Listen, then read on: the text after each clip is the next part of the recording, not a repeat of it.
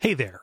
You probably heard this on the recent State of the Union uh, address that went out on this feed and many others, but uh, Duckfeed is changing up its Patreon slightly, and there's some cool stuff in there for Bonfireside Chat listeners and fans, and just generally most of our content is going to be easier for you to come by. Um, go to patreon.com slash duckfeedtv and look back a couple of posts in order to see that. Um, those changes take effect on November the 1st. So look at those, decide if that is something that sounds cool. We'll talk about it again, but uh, we're super excited about uh, kind of aligning this to kind of serve you better. Once again, that is patreon.com slash duckfeedtv. Some of our landings were desperate adventures. We are now prepared to meet the inevitable counterattacks with power and with confidence.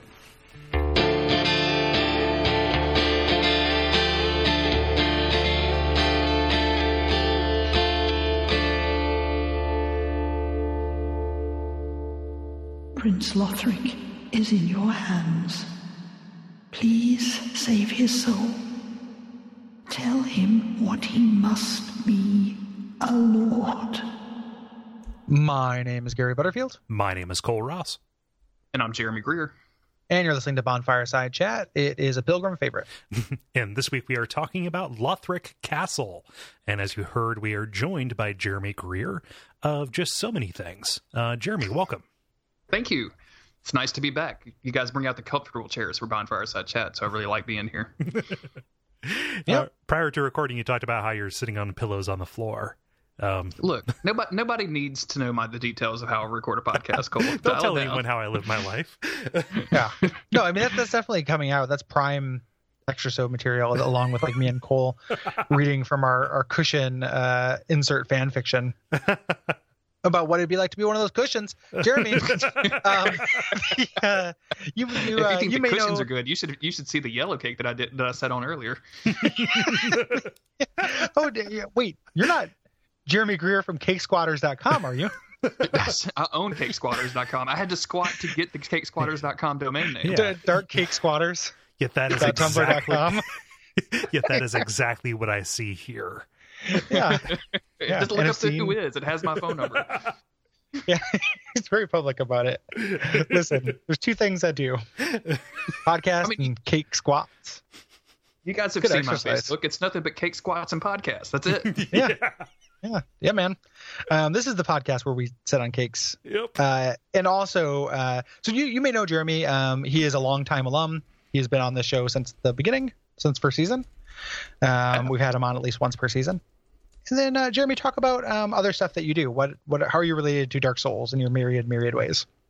Um, I do. I used to do a lot of PvP videos, and I used to collect hate mail on DarkSoulsHaters.tumblr.com. Um, Dark Souls PvP is weird now, so I don't get a lot of hate mail. And um, I actually got some this week, and then posted it, and then immediately lost 30 followers. So I'm thinking that maybe the market has changed.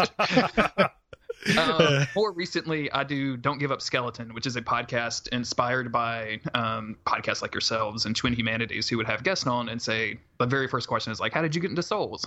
And I wanted to do a series of podcasts with people that kind of dig into that. Um, so yeah. And I Yeah. also do Dark Insight, and then we also do Days of Future Cast on the Duckfeed Network, and I think that might be it. Also, I have a Twitter. Well, that stuff comes at the end, Jeremy. You, Yeah. you listened to this enough. Don't, don't get greedy. Come on. Yeah, don't, get off your high cake for once in your life, buddy. Um, the uh, You know what they So, say about uh, cakes? You sit high, we sit low. yeah. um, the the reason you know the timing on this couldn't be can be better because you are the newest uh, addition to the official host family of the the network, um, with the show you and I do together about the X Mans. About the, all Um, of the X Mans. I'm very excited about it. Yeah, yeah, Yeah. me too. Um, that show comes out every other Saturday. Yeah. so check that out. Um, yeah, and and we're having you on to talk about uh, Lothric Castle. Uh, Kole, what did we um what did we do? Oh, and we're we're super glad to have you. I feel like I know Jeremy too well to be obsequious to him the way that I might somebody else. right. like it feels weird to just be like, God, it like it is good to have you, of course. Yeah. Like that. It's not that it's not good. It just feels like it's not like doesn't need to be stated. It's like the third time that a, a guest comes over to your house. You're like, you're not a fucking guest anymore. You're family. Go get your own beer. Take like, off your I'm not gonna goddamn bring- shoes. Yeah. Yeah, yeah. I'm not gonna. If you I'm need to do gonna laundry here, it's a fine. glass. Yeah. Um, Yeah, no, this is e- even if we were obsequious, it would be the uh, the fifth or sixth time, and it would start to wear thin. I think. I Yeah, actually have a bone to pick because you guys schedule me after like the roughest guest that you do. Like this time it's Vaati. Yeah. Last time it was uh, Illusory Wall. The time before that was Bob Mackey. Like you guys get like high, like high, well-known people, and then have like me right after. I guess I don't. I don't know what the point of that is besides to make me feel bad. everybody needs a chance to go to the bathroom. Like they're always going to play, you know, some song from the new album after the after the hit, so everybody can go go to the bathroom. You know, no, nobody nobody wants to go to the bathroom during this. This is No. the High Wall of Lothric No, it's or Lothric the uh, Castle. Lothric Castle. Yeah. Um, oh, then people go to the bathroom because there's not there's not that much. Um, but no, it, I don't. Uh, that's not intentional. No, Uh, Not not by a long shot. Gary, you um, you had uh, you had started asking me what we did last time, and what we did I last did. time kind of weird because we very much kind of like got into this area and then did an end around into crazy optional kind of stuff. But last time. Uh, so let's just assume we just defeated our third Lord of Cinder, and we have been uh, teleported to the High Wall of Lothric by Emma, the High uh, the High Priestess, saying, "Yo, I'm about to die. Please save Prince Lothric's soul." And so we defeated the dancer of the Boreal Valley. And then that side stuff is we went to see what the king's doing, and then also uh, found something that was some things in the untended graves that were very kind of like cosmologically upsetting. But now we have set our sights on Prince Lothric himself. But uh, this is not going to be easy. Yeah, it's a long road. Yeah. Um, and this is this is explicitly the end game. Mhm. You know, we got two areas left to the end, and then one optional area, and, and we're there. Um, as we, you know, as we said in the last episode and in the first episode where we talked about the high wall, um, even though the spoiler wall was then was there, so we weren't that explicit about it. But Lothric is a kingdom that's kind of has this war going on. Um, the king is absent. Uh, the prince has decided not to do his duty, and there are these uh, these war between the angels and the knights. Um, the castle itself is also set up for siege, um, either against the angels or against us. We're not entirely sure. Forces uh, from the Boreal Valley could be any number of things. Uh, and there were also the skies filled with these pilgrim butterflies, Yes. um, which I think we mentioned briefly uh, last time, but uh, are more key at this point and uh, make my blood boil.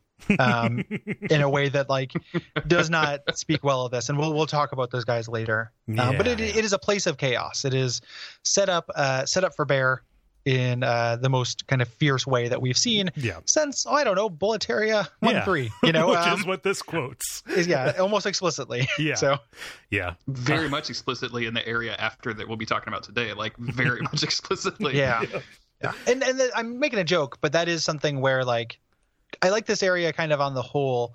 And one of the things I like about it is those kind of quotes work so much better for me than Mhm. than Siegwards of the world. Like this kind of architectural or gameplay quote, Mhm. where it's like, okay, this reminds me of this this level design. I'm pretty into that. Um, Kole and told me I is, wasn't uh, supposed to say the S word on this podcast. Is that been, is that open? We can say Siegward is that, now. is that s- s- um, can't- Gary, I'm going to have to beat that now. um, yeah, we we we've left uh, Siegward in the dirt, Yeah. but this is uh just or, or uh, Kirk. You know, th- this works better for me as a callback than Kirk does yeah. sure. for sure. Yeah. Um, so this area has changed. We again alluded to this a little bit, but like on returning to this place, it's a little bit like in Bloodborne when the Blood Moon comes out. You know, the entire tenor, the quality of light is altered as, you know, Lothric is experiencing this eclipse. The sky itself looks to be on fire. Um, the sun, very uh, startlingly, is blotted out, leaving only a rim that uh, resembles a dark sign um, at least superficially. Um, and then we have these large skeletal butterflies that are kind of like listing, uh, kind of very slowly above the castle. Um, it's a pretty sweet skybox. Like it's a cool image to like look at, and it is kind of an epic, uh, uh, you know, an, an epic scene that sets at least when you you know first appear and look up. Is, is metal as fuck, Yes. and it it's It- it's really really to ask, is it yeah, it's, it's it's very metal, and that quality of light is very like again very Beksinski kind of like hellscape, Yeah. queasy orange. Yeah. kind of kind of thing. I, I really really love, and the dark sign in the sky, like that's that was that was a jaw dropping moment for me. Mhm. Like when I first Yeah. saw that, and I was like, "Oh shit!" Like this, you know, the the I've talked a lot about in the season about Dark Souls three trying to sell urgency that I don't usually feel Mhm. in uh, things, and this was actually like a brief kind of you know moment of feeling it. Whereas like this does seem like it's on another scale than what we've seen before, mm-hmm. unlike so many other things when it's told me Yeah. that we're on a different scale. You Yeah. know, like this actually I can feel it. Like this does seem apocalyptic in a way that it the series hasn't. Yeah, the world itself is laboring under this cursed mark. Mhm. this made me think that like this world was actually going to end like before we got to before i got to the endings or had even looked up like all of the various endings you can do like seeing the sky and seeing the sun made me think like oh shit this is actually the last dark souls game Yeah, it's like, like, we're about Yeah. to, this is going to be it it's too late. like all we can do now is maybe stop the bleeding, but probably not even that. Yeah. Um, that then uh, that gigantic dark sign in the sky too. It's worth uh, noting. Um, you know, Richard Pilbeam, uh, dark, you know, show alum and and friend of the show, um, pointed out that the uh, the kind of fire that's behind it uh, actually kind of spirals. Mhm. And he was thinking of it. Um, I always just kind of thought of it as, a, as this kind of like seeping hole, but he was saying it was more like a drain that was sucking in. Um, which is kind of Mm. interesting. The idea of it Hmm. literally kind of drinking in the world. I don't necessarily think that, you know, I don't necessarily buy that, but it's kind of an interesting way to think about it. Um, it looks so much like a seeping wound to me, though, Yeah, and that uh, has parity with the um, the brands that we get. Yeah. you know that that just kind of never never stop leaking our humanity out of it. yeah, the bottomless Uh, holes on people's flesh. Yeah, Yeah, Mm. Pr- pretty great. Like, I mean, th- that that is all good shit. Um, the castle itself, which we're going to talk about, kind of going through in a more traditional episode, since um, there is less of that to talk about, but there are a couple things. Um, so first, we're in this kind of basement floor, kind of chapel area. Um, you climb up this ladder after the dancer, and uh, go into this chapel room with uh, statues of bodies laying uh, at rest on the ground. Yeah. It's like they decided to preserve people who were kind of like laying in state in this very kind of like grid like fashion. Mhm. Yeah.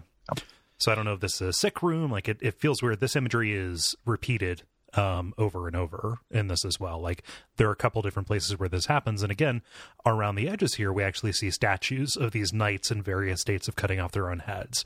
Either copy paste of the one that we saw um, on the way up here, or ones that are holding their heads as though they're, they're presenting you with a fine squash. Mhm. Yeah. I really thought that this area was going to be more than it was based on like just walking in here and seeing the like broken statuary on the ground of uh, like what looks like graves to me or some sort of you know representation of past knights and then like there's an altar at the front that has like this really cool looking sword on it Mhm. that or towards the back rather and i was like man this sword like this seems weird to have just like a sword laying here. Like i wonder if they and i started doing my dark souls thing. I wonder if they worship this sword. I wonder if the sword is handed down. And then like throughout the level you can see like four more of that exact same setup and i'm Yep. like okay so it doesn't doesn't mean anything at all. Gotcha. Cool. Cool cool cool. I can't Cool. even get that sword. All right. there is a little bit of like current console generation copy paste uh, environmental busyness going on in this area, which is you know is is a personal you know bone to pick that I have with PS4 era video games, and Mhm. is not you know this is not the worst offender at it. You know it's you know it, it goes in order of games I've played of like Arkham Knight, Bloodborne, than this probably, Yeah. but it is a little bit like noisy in a way that I don't like doesn't add to the sense to me like it makes these kind of statues um just having more of them doesn't make it feel more important to me Mm, you know it just it kind of takes me out of it it makes the have a little bit less of a sense of place to me rather than more Yeah. you know the, this kind of clutter And once that detail is reduced to noise, what we're left with is kind of illogical spaces that are just set up for the encounters, which is Yeah. fine. I like the encounters in this level, but there's so little that you can read about the way this space kind of un- unfolds. Yeah, and that that is a little bit uh, weird and frustrating to me. Um, also, you know, speaking of weird and frustrating, so this first little area, uh, that sword thing Jeremy was talking about, is by the bonfire. Before you get to that, though, we get to um, what I think is is is one of the tougher enemies in the game. I have a really hard time with these guys, Mhm. which are these kind of red-eyed uh, Lothric knights. They're not the same ones that were patrolling outside. Right. Um, there's one of these right outside, um, tending a grave, which Mhm. I don't know what that guy, or tending a dead uh, a dead soldier Mhm. there, or a dead suit of armor, or whatever it is. Um, but these guys are all backed up by these priests that will buff them and heal them. Yeah. Um, and these guys are real son of a bitches. Yep. Um, I have a really hard time with these guys. Like, um, and it it is just really like an unli- it's very similar to the Irithyll crew, like unlimited stamina cannot stagger them. Yeah. You know, and that uh becomes pretty frustrating for them for me fighting these guys and they have a lot of health especially if that buff goes off um which Yeah, if you don't know, get they're- to this caster earlier, you're kind of screwed. Um, although Well- it's weird because I've seen you say this on Twitter too that you can't stagger them, and like I was using the battle axe and I could like keep them pretty much stun locked in like three or four hits.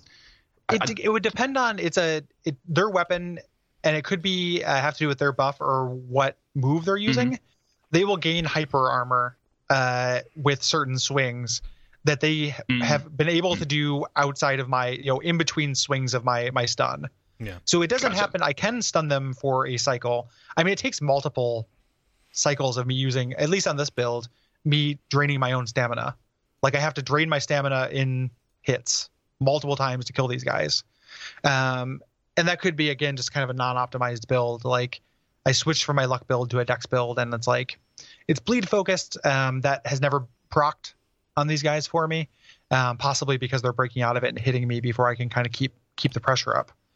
Um, but i mean you can stun them. I can't stun them consistently enough to make them manageable with those tactics. Uh, they also have a tether to their priest, like where if you, you know, they won't get far enough away from the priest to make it, you know, I, the priest also takes a little, you either a little bit more than one or a full stamina bar of hits for me to kill them. Um, this kind of squishy caster has a lot of hit points. Yeah. So I just I found these guys immensely frustrating, and it's weird because it's a huge difficulty wall in this first section, and then you get to kind of regular enemies for the middle, and then a huge difficulty wall right at the end as well Yeah. uh, for me at least. I mean, again, like you know, Dark Souls Souls games find each player's weakness, but this was these guys are hard for me. It sounds And like frustrating. that didn't end up being that much of a problem for you, Jeremy, though. Uh, well, I'm using the uh, Dark Souls 3 cheat mode, which is a strength build. Okay. So- yeah. You just two hand an axe and like literally hit anything and it dies. Um, I mean, it's still like it's just like Gary was saying. Like, it still takes like more than one stamina bar worth of you know hits to kill him. But I was also playing on uh, New Game Two because I was doing stupid uh, you know trophy runs with this dude. So Yeah. um, that's just what I had available to me. Um, I I think they're super tough and the way that they are staggered throughout this level is like it's very specific. Like it feels like some of the best enemy placement in the game to me but also it's just really really brutal. Like I, the very first time i walked through this or not walked through it i played through it was with the sorcerer build and that was garbage and i literally had to run past everything. I just couldn't do any damage Yep. whatsoever. It was miserable. Mhm. and i just so i just ran from bonfire to bonfire which i mean is a way to play dark souls but not exactly like the way that you want to play so Yeah, it's definitely not savoring it. Uh, to pile on with kind of how unsatisfying these gar- these guys are, at least for me. So I'm doing a strength build this time as well. I've got a heavy greatsword that I'm using. Um, and uh, even then, these guys get under my skin more than the uh, the boreal dancer guys do, like the dancer knights. Um, Just because those guys, they'll get into a combo, you can see it, and then once they're in it, they're kind of committed to it. Um, so it ultimately kind of like works out to just kind of these very predictable strings of attacks that if you can avoid it, you're fine. These guys, they can kind of fire from the hip, even down to, you know, if you're trying to not angle for a backstab, but just kind of like get around them to, you know, uh, get, get into a better position. Um, you can be pretty damn near behind them and they'll do a shield bash on you. Uh, to like Yeah. get you out and then follow that up with an attack, which just feels like a like a kick to the balls. also, what feels like a, a kick to the ball to to me uh, is the fact that they have this buff. Yeah. Um, they use weapon arts and they have a buff that they do, and like when they're buffed, like I've had them one shot me from eighty five percent of my health on that buff. You know, and it's possible like maybe it was a counter hit, like I was in the middle of an animation, like there could have been other things, but I've been nearly topped off and just had them one shot me with that stupid fucking glowing sword. Yeah. And they're hard enough without that. Like it doesn't to me, this is past the line of presenting an interesting kind of tactical challenge and more just you know frustrating so on other most playthroughs i end up doing the same thing jeremy did with sorcerer Mhm. where like you know i've i try to do everything in the game once you know so i try to clear every enemy on my first run through you know everything has to die and then i can skip stuff i don't like on later run throughs um this one every time these guys show up i just run past them Yeah. You know, I just I don't I don't think they're fun to fight. And I the later encounter with two of them, fuck you. Like that is that is far too much to actually be in the mix of it without just like uh taking advantage of their tethers. But by later, You know, do you- mean the very next thing we do? No, no, no, not the two on the stairs. The two Oh. with casters. Oh, shit, um, yeah. Right before, uh, right in that big kind of grand chamber before the boss. Yeah, yeah. Um, Yeah. The one, the ones on the stairs, like, and there's a bonfire right there. It almost feels like, and the bonfire is so close to this one. Yeah. It almost feels like, oh, you're just meant to get to that bonfire and then never do this part again. Yeah. You know, um, yeah, it is. Or it as I just like feels to call poorly it, Dark tuned to me. Souls 2 level design. It's 100%, but without Dark Souls 2 poise and armor upgrades or healing gems or anything that Dark Souls 2 does to design Yeah. around having brief, hard encounters between bonfires. Yeah. You know, it is a lot like a Dark Souls 2 bonfire to bonfire run, but with none of the actual game design considerations that Dark Souls Yeah. 2 did to make that work.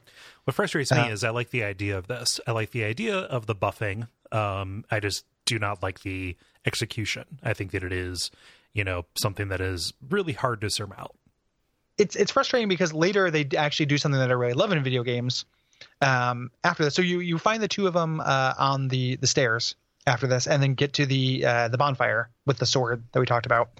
This actual um, kind of, and then there's this super pointless shortcut that goes down from there. Like, what is the point of that? That that Um, actually that, that that was useful for the run to the Dragon Slayer armor because of the elevator that you could open up. You go back to this bonfire as the one you're going to run from. Run across there. You can avoid aggro really easily. Get into the elevator, and that takes you right up to uh, to the fog wall, as opposed to doing the run um, from the uh, from the Dragon Barracks. the run from the dragon barracks like you just run past two guys that will never see you Yeah. like that was that was just as easy for me like i never have to fight those two guys with the casters Yeah. um and this Yeah, this i mean i guess it's slightly different in that one of them brings you by one set of a guy with a caster the other one Mhm. brings you by two with a caster Yeah. but either way i'm running past them i don't have to fight them Yeah. like they ended up being about the same amount of time or less less time actually did not do the elevator Yeah. um I always send but- the elevator back down as I get to the top. no, I mean, I mean, just Yeah. waiting for it to go up. Hmm. Like riding on it takes more time than it takes to run Yeah. through that other room. Yeah. Um, that's just that that's what I used it for. So I wanted to come to this brief little uh, uh, shortcuts defense at the very least. yeah. I mean, and even then, you could take the uh, rather than going from that bonfire, why not go from the dancer one, which is just climbing a ladder rather than falling down a thing. You know, if you want to use because that elevator. climbing ladders are so slow. Yeah. But it's it's a seven foot ladder though. Like it is the shortest ladder in the game. Like it is really shitty bonfire Per- placement that perception feels like is it was reality. Yeah i don't i don't i mean you could you could use it i bet you if you time it out it is actually not quicker which is fine you know like perception is reality but it i this seems like bad design at this point to me Yeah. between that bonfire being there and that shortcut being there like this is sloppy Okay. um but It feels um, like they, they realized that it was going to be right next to each other, so made it, but it doesn't actually really like it's not that useful. They were just like, oh yeah, we can totally put a drop down here because they're right next to each other. That'll be easy. yeah So- yeah More so than like actually considered a like actual shortcut. So Yeah, it does. It, it was an unsatisfying shortcut when I found it. Um, but the um, what I was gonna say is after this point, when you can actually get to this uh, battlement run, um, this level actually does one of my favorite things that video games can do, and, and we talked about it in uh, Watch Out for Fireballs. We recently did uh, Resident Evil 4. We recorded that thing. Is take old enemies and remix them in ways to be interesting. Mhm.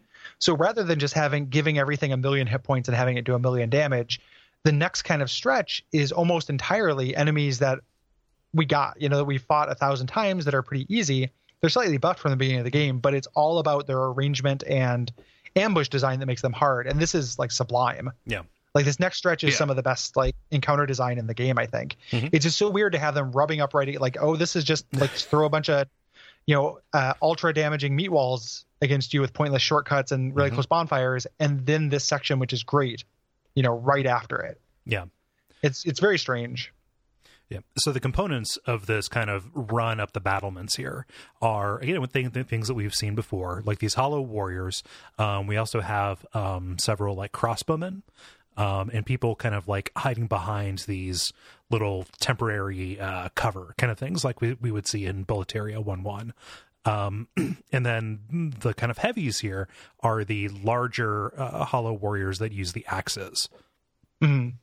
Yeah, and then this is coupled those with guys uh, are snipers that bitches too. yes. So they 100% are like those guys can i mean they're they're definitely ramped up from the beginning of the game like they can you know three shot you. They can combo you, combo you to death here. Um, but it's their you know their windups and stuff like that are not ramped up. They can't you know fire from the hip like the the Lothric Knights can.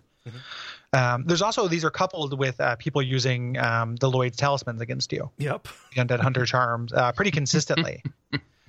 so, uh, but they're really devious. Like the way they're, that they're placed is very like kind of puzzly Yeah. in a way that I really like.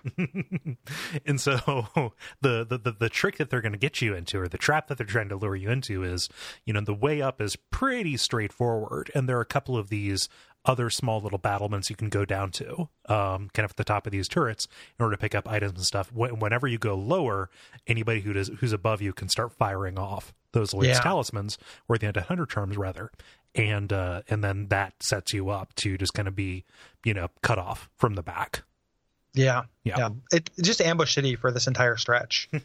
Um, Did there are a you- couple things that are Did you guys uh, um, try and jump off of that one battlement because you saw the roof below you, thinking, "Hey, I can," you know, there's probably something down there, um, and then just fall through it because it's uh, scenery. I used a I used a prism stone, but I mean Yeah. same thing. yeah, but it's kind of like, oh, that's damn it, Gwyndolin, you have yes, he's got me again. ah, if only I had wings. the lore applications. ooh, Um, I, I, somebody probably took that seriously. Uh, the uh, on their way here, we find a couple interesting items and encounters too that are kind of lore significant. So, uh, we find uh, Prince Lothric's swaddling clothes, the uh, the prayer set, Mhm. um, which are the only clothes he's ever worn, uh, other than the ones he's wearing when we see him, I guess. Yeah. Um, and we, you know, kind of tells a little bit of his backstory. He was born sickly, um, but he was always fated to be a lord. This was kind of this uh, this thing he was born into. right, Um, there's also this weird little watchtower uh, kind of section with a winged knight actually in it. right, Uh, we fought these guys before. There's that kind of fountain encounter uh, on the high wall, but they're a little bit tougher here, and we'll eventually, you know, this is not even their final form. no. Like we eventually will fight a tougher version. Yeah. Um, it's a little bit easier here. At least I found it easy because uh, inside this watchtower, you can climb up a ladder and then do drop attacks on him. Um, Which you know, two or three of those, and he was he was kind of done for. Mhm. Yeah. Uh, The the kind big- of weird part up here is that hidden behind his uh, an illusory wall is kind of this you know shrine to these winged knights where we'd only see a painting of one of them apparently wearing sandals. I couldn't quite figure out his footwear stees. Um, but then also you find uh, a shield and there's and uh, the the wing knight set. mhm. The painting was done by Rob Liefeld, and he can't draw feet, so that's why he looks like sandals. um, the um, yeah. So I mean, that's how you can kind of see again, rather than just copy pasting a thousand statues. This is a good kind of way, you know, telling what this culture valued, right? Because the the style of this painting. Um, one, it's hidden away, so it's kind of has the sense of it being like a hidden place, but it's definitely aggrandizing these guys. Mhm. And the guy who is in front, where you get the set, is a guy who is sitting cross-legged, just kind of staring at it, and you get the sense that he died, kind of, you know, lusting after it or looking at it. Yeah. You know, it's not just equipment; it's equipment found on a corpse that was staring at this beautiful expression of like, you know, this is what peak performance looks like, Yeah. kind of thing. Um, Yeah. Uh, pretty interesting. so the Wind Knight set confirms details that we think we we alluded to obliquely back during the High Wall episode, um, which is that they serve somebody named Gertrude and that they are part of a faction called the Angels. Um, and they are not one of the three pillars. So them assuming any, any kind of power in Lothric is, you know, kind of seen as insubordination or insurrection. Um, this combined with the fact that the Sacred Bloom Shield, which we find here, uh, which has kind of a sacred flame um, on you know front and center on it is kind of related to the way of white actually reveals i think maybe a little bit more um you know it, it, it says more to me than it actually looks like on the surface by that like about who the angels were kind of aligned with with way of white being you know gwyn's religion nominally and possibly with the connections of Gu- Gwynevere from here and what we know about Gertrude possibly being the uh, kind of uh, disavowed daughter um, you know, the the princess, right? I mean, there's a lot of things that that lead to that. Yeah. You know, the shield no- is not necessarily what makes me think that they are aligned with Gertrude and that she might be the daughter. You know, well, they're they're, they're Um, explicitly aligned with Gertrude um, because of their Yeah. because of their armor. But this is this is one of the first like they oh they put they put these two next to each other. That is like okay, I I, I want to take note of that connection at the very least. I understand there's more Yeah. later. yeah, yeah for sure. Like it is. Um, I think that is the the consensus and probably true. Yeah. You know, I, th- I think that, uh, and this is, I would agree that this is like some of the early hinting at that because Mhm. at this point, um, I can't remember if we had any mention of Gertrude before this, but like it's gonna be, she's gonna be really important, but Mhm. only really from here on out. Yep. You know, like we we knew about this these angels, we knew a little bit about the war, but like, boy, this episode and next episode is just gonna be Gertrude City, here we come. you know, and Gertrude is aligned like these angels of Lothric end up being like one of the the big kind of lore mysteries of Dark Souls 3 you know um like we kind of understand them a little bit as a faction but we don't know goals or you know we don't know we don't know goals really. Mhm. you know we really don't know exactly where they came from and what they are. There's a lot of like little connections and hints. You know there's like we're going to find statuary later that kind of suggests some things. Um, we know they're associated with the way of white um, which would probably want you know lothric to link the flame. So like we get there's a little bit of that but it's not a complete sentence in a way that feels to me like uh, needs to be addressed in a dlc same thing with the londor stuff um, like angels londor uh, profane flame are the big mysteries that i really feel like need to be kind of addressed there. Um, for me at least. Like i have an idea of it but it's not a satisfying idea or a complete one you know? Yeah. so. It's, it's too much too much work for the DLC. like I feel like everything that we all anytime a conversation comes up about Dark Souls 3 it always ends with with, well maybe the DLC will take care of it and I'm just I think I've said this before I'm I'm so worried that like it's just going to be like something completely unrelated like oh hey yeah you know now it's just a, a short story all by itself and people are going to get so mad on the internet. It is Yeah. it is a lot of pressure for any DLC to to actually sustain, but it's like that would complete Mhm. the picture. You know, Mhm. like it's the Yeah. reason why people uh, want that. Like it doesn't necessarily mean that's going to happen. There's just hope in their hearts that maybe is misguided and misplaced. You know, um, Mhm. so that I mean, not that like I generally sound cranky about this game a lot of the time, but this area really puts a lot of things in sharp relief for me as far as cranking out. Mhm. you know, this is where like a lot of those kind of mysteries come home to roost, and like as much as I can like a lot of the gameplay stuff and a lot of the set piece stuff can be very beautiful. This is one of the areas where it's not like one of the first areas where the lore becomes unsatisfying to me, but it's one of the areas where it it's most acute. Yeah. Well, Uh, where it's Mhm. positioned and then even its name um, makes it feel like it's going to be the fireworks factory, right? You know, compare this to Drangleic Castle, which was a little bit of a disappointment, but it was a very atmospheric, cool disappointment, and that kind of ended up being the point. You know, the king wasn't here; it was this Mhm. big empty place. Um, and here, there's like a little bit of that, right? Like, okay, well, Lothric isn't in the castle proper. We need to go. We need to go even further than than, than we already did. But like, there's a lot of expectation for this bottleneck kind of place that is the castle of the kingdom we have been. Well, not focusing on for the majority of this time, but at least you know, kind of walked into right as kind of being the Yeah. centerpiece of this world. if it wasn't hmm. for the sidebar about Aldrich, like this would be this would be the the you know the that point. Yeah. You know, and it's just it's just that weird kind of that kind of bifurcated storytelling. Like if I do put those pieces together and get rid of the the Aldrich middle, um, then this does become what you're saying. Like it becomes a place where I would want some answers. Yeah. You know, and it just I don't feel like I got them. Um, and Man, how, I wonder how much cooler would it be if, um, like you finish this area and then, like, as opposed to Aldrich being like just a Lord of Cinder that you have to kill to get here, like he's the ultimate, like he's the end boss of the game, basically. Like that would be, like that whole concept of a boss and the, of, of who Aldrich is and how he relates to Pontiff Sulyvahn is so much more of an interesting idea for the end boss of this game than I think the one that we got. Um, I, I I am dreading and savoring the episode where we actually talk about Soul of Cinder because like I have strong strong feelings on that boss in every sense of the word. Like, um, yeah, I mean because we know about Aldrich and we've had this sense of dread and we've you know felt this thing and we haven't had that for Lothric, which ends up being kind of strangely appropriate to the kind of pathetic character that he ends up being Mhm. um, in a weird way.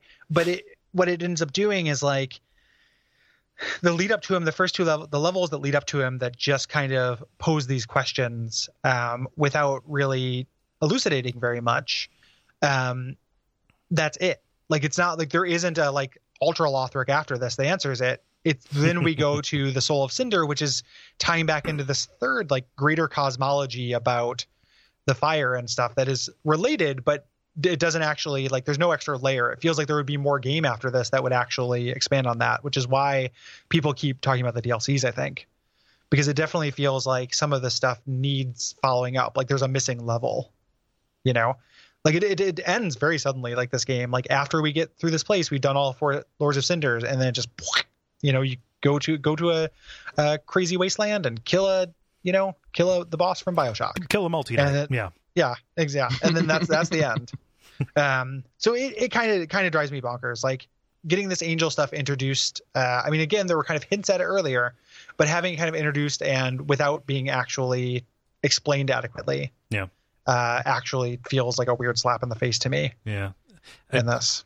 The, the the only thing I can think to call this like the ultimate effect um, is you know just to, to bring up a reference here, which is the battle scenes from Anchorman.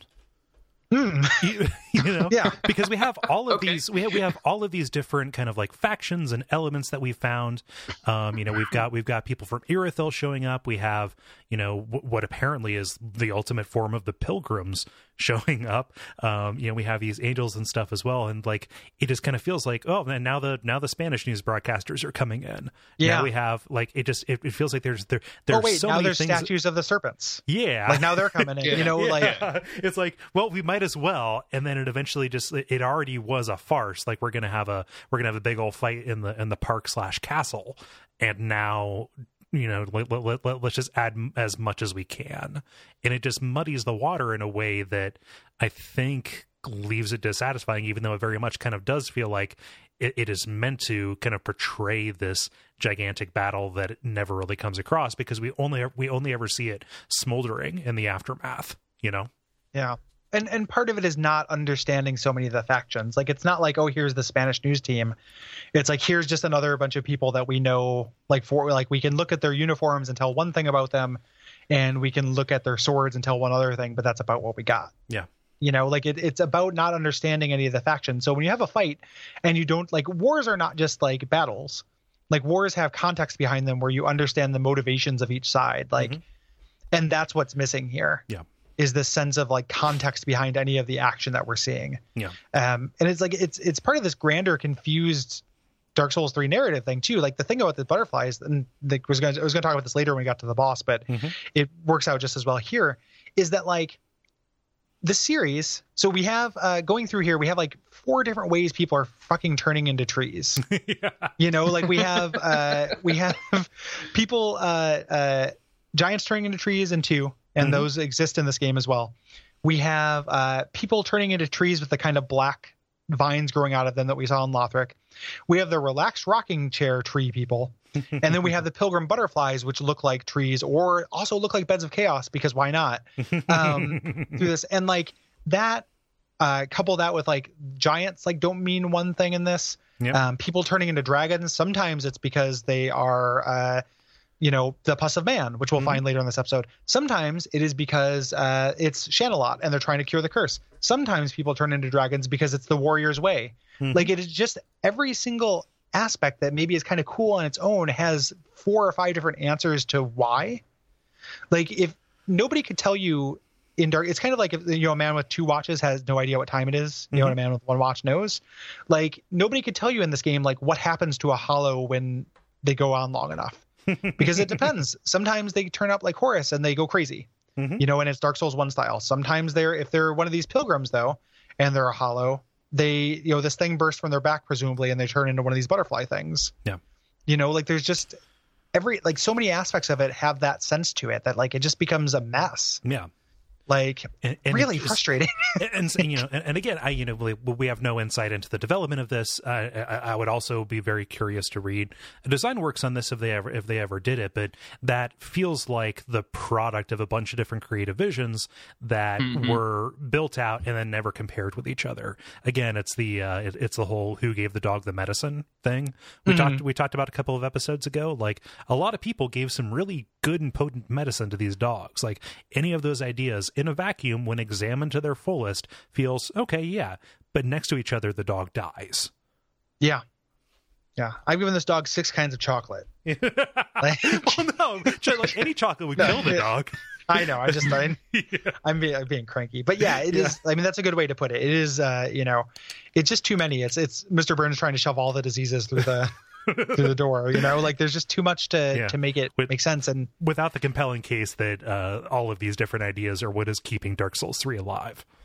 no, yeah, they're not. It's it is not helping it. At least for me. Yeah. Um, or, or you know, even so if they're significant at all. Like, I mean, what is like at the end of the day, like, what do tree people like sitting in chairs have to do with the other guys? Have to do with the other guys, or what do any of them matter on like the ecosystem of this world as a whole? Like, obviously, these pilgrims turning into giant pilgrim butterflies and interacting with the boss that and flying towards the dark sign in the sky means something, but the fact that there's like three different ways to turn into stuff in this game that don't seem to be related to each other or have any kind of effect, like Hmm. it just makes every single one of them ring. Uh, I'm not gonna say ring hollow, but it just Yeah. makes them all seem like kind of worthless. like it's a hollow ring, Jeremy. Um, Yeah. Well, that's that's the thing when people, you know, as somebody who has spent a lot of time, you know, and and who semi-professionally reads posts and theories about Souls games and stuff, and spent a lot of time today. Like I, you know, put it out on Twitter. Like my my dragon display on this was like pilgrim butterflies. Internet, give me all you got. Mhm. You know, like explain these things to me because I don't get it. And there's a commonality in every single, almost every single Dark Souls three theory that I've read, where uh, the bulk of it is made up entirely of connections to things like oh this kind this kind of has feathers so that su- suggests velka Mhm. but then that's the end of the sentence there's no like and Yeah. therefore this is a motivation this is what that means for the world Right. um, those parts never get answered and those parts are always guesses um, and that's happened for every single one of these mysteries i've looked up like the profane flame the butterflies the pilgrims of londor it is all this is connected to x y and z okay you know that's that's great that's good work like good detective work that you found those connections but then there's no end of the sentence there's no Yeah. end of the equation for anything The- yeah, so, th- so there's no never comma space and then a continuation. Continuation. yeah they never get Mhm. to why yeah, Yeah. it reminded like I, I was uh, not to be the person who quotes his own pithy tweets but like there's an element of like dark souls 3 lore searching where i just imagine somebody with a big cork board full of index cards and names and all this twine and everything is connected to each, other oh like logan is connected to four things and Seath taught logan but he you know that's the uh, that's connected to Farron, but Farron is also connected to Elysiel, which has no connection to you know connection to Seath, etc. And then just they stand back and go, "My God, it's a cycle." and then that's it. Like you know, like there's no. What else are you going to come to with any of this stuff? It drives me mad, and Yeah. this, I think that there's like an assumption that like, oh, we're just not trying hard enough, and that's not the case. Like you're trying too hard. Yeah.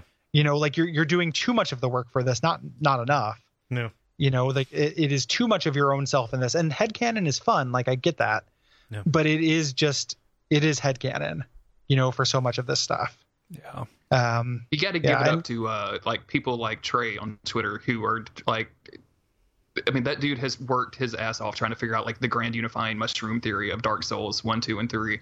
yeah loves that- mushrooms just- yeah. I, and it's, funny though because or go ahead sorry Oh, I was just gonna say, like, it's it's it's good that Dark Souls, Dark Souls gives you like that fertile ground to work with, but like the the problem with Dark Souls three versus something like Dark Souls one is it doesn't give you like the end product. Like like Kole just said, like it doesn't give you the why. It never it never finishes the statement. Like the the different ways to say that. Like it's fun to go through and like think about this stuff, but I just wish there was just a tad bit more fleshed out. Like Yeah.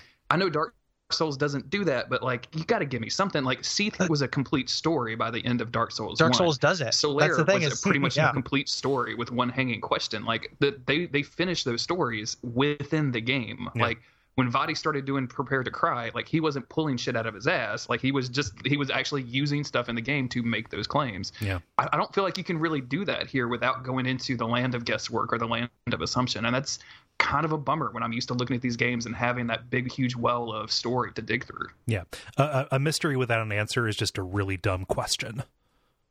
yeah Sure. yeah it's a Mm-hmm. it's a riddle designed to to trick you out of their one ring or something the um when you say that dark souls doesn't do that that's the secret is dark souls does Yeah. you know like it's the difference between somebody um you know writing something and having an answer in mind and not and i'm not saying they don't have an answer in mind but that's what it there's there's a, a feeling that is very similar to that where uh i don't you know it doesn't the clues we're given don't suggest Mhm. that it it's built up around an answer. Like Yeah. Trey's thing, which like he's put a lot of work into it, and it is very interesting. Like there's a lot of kind of stuff there, and you know, but if if people are turning into mushrooms, like that's just another thing that people are turning into with Yeah, know, that's the fifth uh, thing.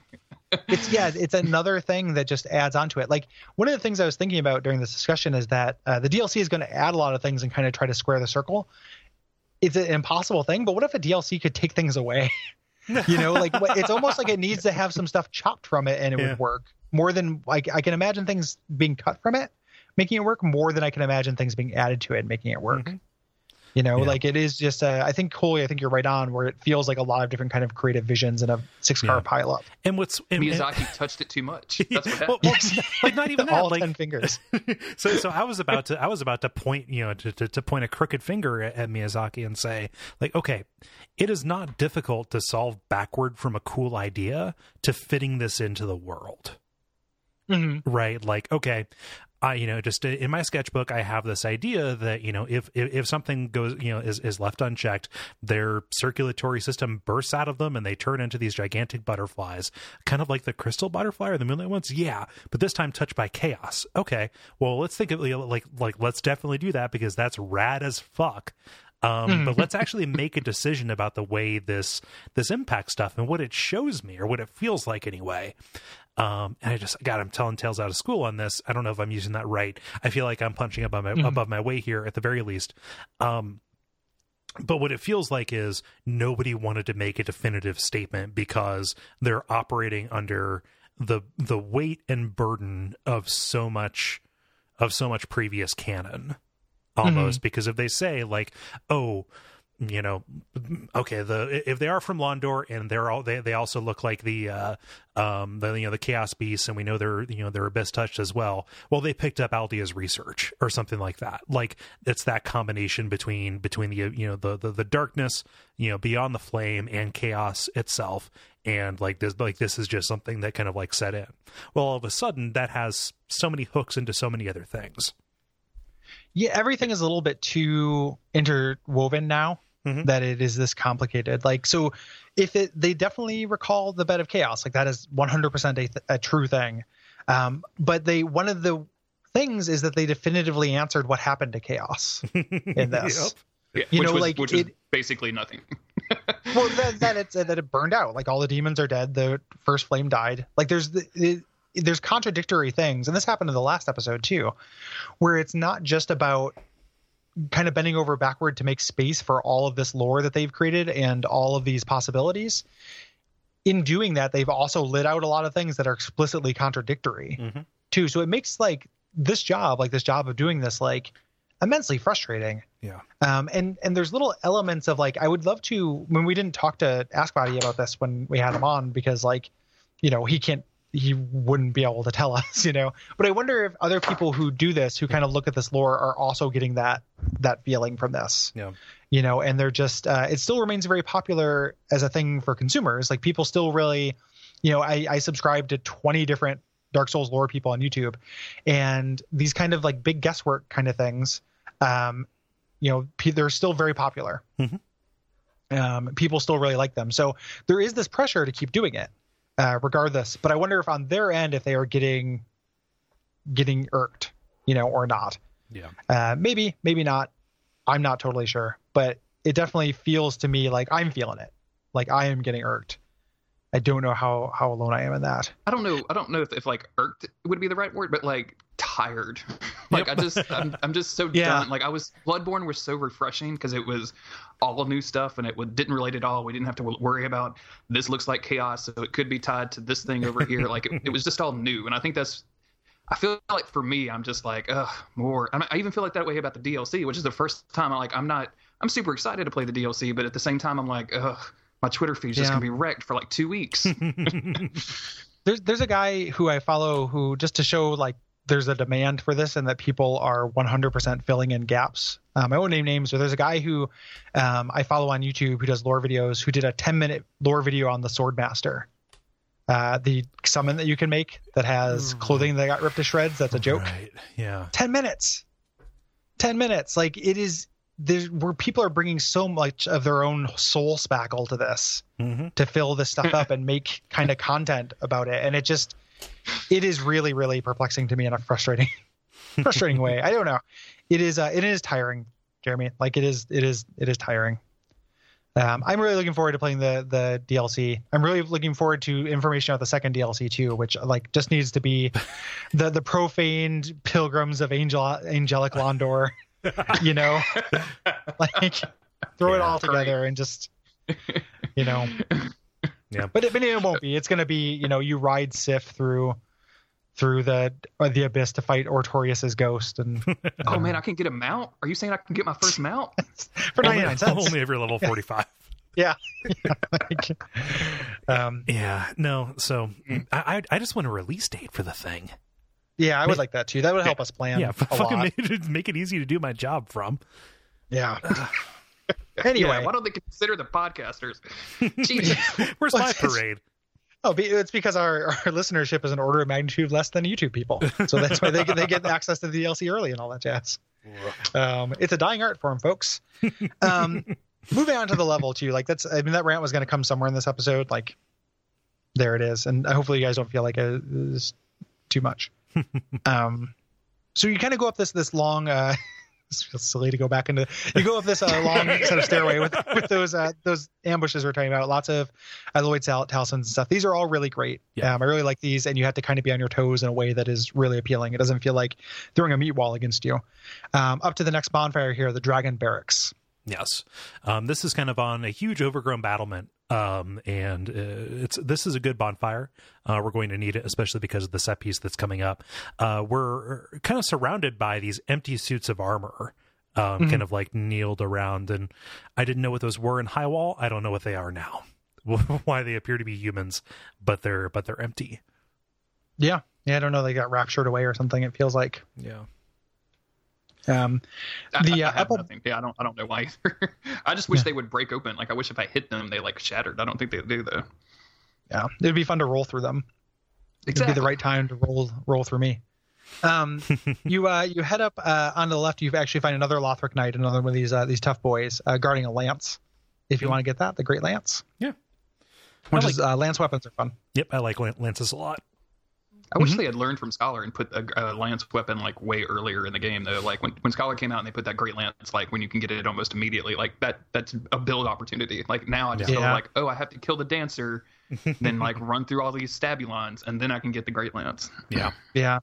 Same thing with the claws. Like you had to get the Wolverine claws, you have to uh, kill the dancer. Yeah. And we talked about that last episode. But having at least one representation of every weapon class early on would be really good. And and to be fair, like that's hardly a Dark Soul. Like Scholar did it really well, but Bloodborne also has that problem. Yeah. You Sure, know, where you yeah. don't get a weapon variety for a long time. Like having having early representations of most weapon classes is would be really great. Mhm.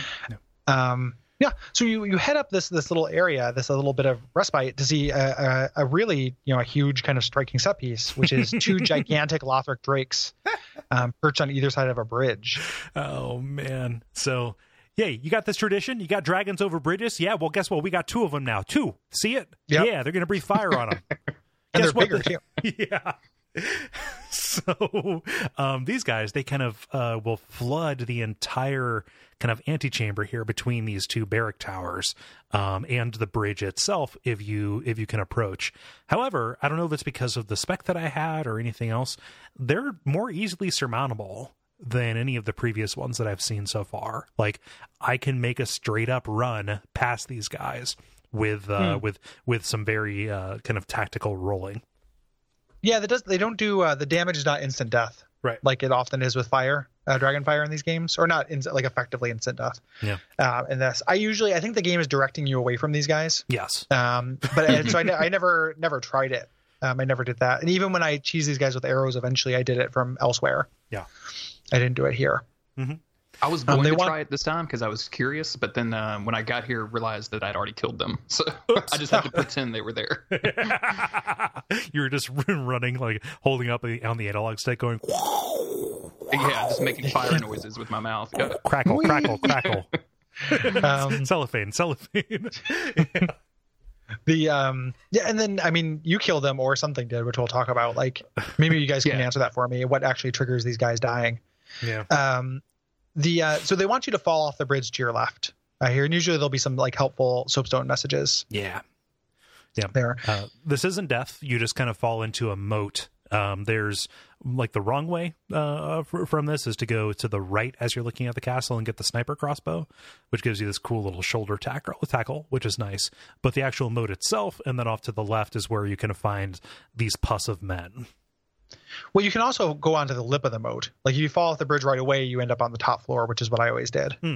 I, I didn't yeah, go down what into the moat too, right away yeah. because I'm not going to fight passive men, um, like in a fair fight. Especially ever. that red eye pus of man, because this dude is an asshole. Like Yeah. the guy, if you fall over and hit the lip of the moat and then go Mhm. left, he'll aggro even though he's Yeah. down, like he can't get you, and his like crazy pus of man shit explodes, and then he can just clip through shit. Like he can mm-hmm. just straight Yeah. up clip through and attack you. Like if you're trying to draw an, the next enemy out. Kind of so you can get away from the crossbow guy and the guy throwing Lloyd's talismans, like, and he can still hit you from but down there. Like, it's really annoying. Yeah. This guy, Yeah. this the placement on this guy really irritated me. yeah and also like they uh, as of the uh, consume king's garden they've gotten rid of any pretense that you have to kill these guys before they will uh, sprout well, yeah, like just exactly, being near this guy will cause him to Yeah. just uh, explode into a shit rex yeah Uh, Pus, Pus of Man definitely get the 2016 Winter Lantern Award for like worst Souls enemy. Um, I hate Mhm. these things. and again i Um, love we're- the idea so much I, I love the idea of them bursting out. I don't think they look. I mean, we talked about this. yeah, yeah. They look like Resident Evil in a bad in a bad way, and yeah, they're they look like impossible Resident Evil to fight. 5e. Yeah. Yeah, well, that's a perfect way to put it. Yeah, like they don't look Resident Evil good, like Resident Evil Two. they're not tyrants. They look like uh, you know Resident Evil Five, and the uh, but they're just so unfun for me to fight and so hard to read. They fuck with my camera. Like these, these things are abject failures. Other than the idea of like, I like the idea of you having to you know this thing kind of bursting in you and this thing kind of to avoid. Mhm. You know this abyss thing, but um, I so this is gonna be interesting. Uh, the notes here because it sounds like me and Jeremy both going to go down to the lip of the moat, and you go down into the moat. Well, I mean, they're barely different. So if you go into if you go into the moat itself, you just have to circle back around. If you go into the lip, you can actually go up and around to the side of the building.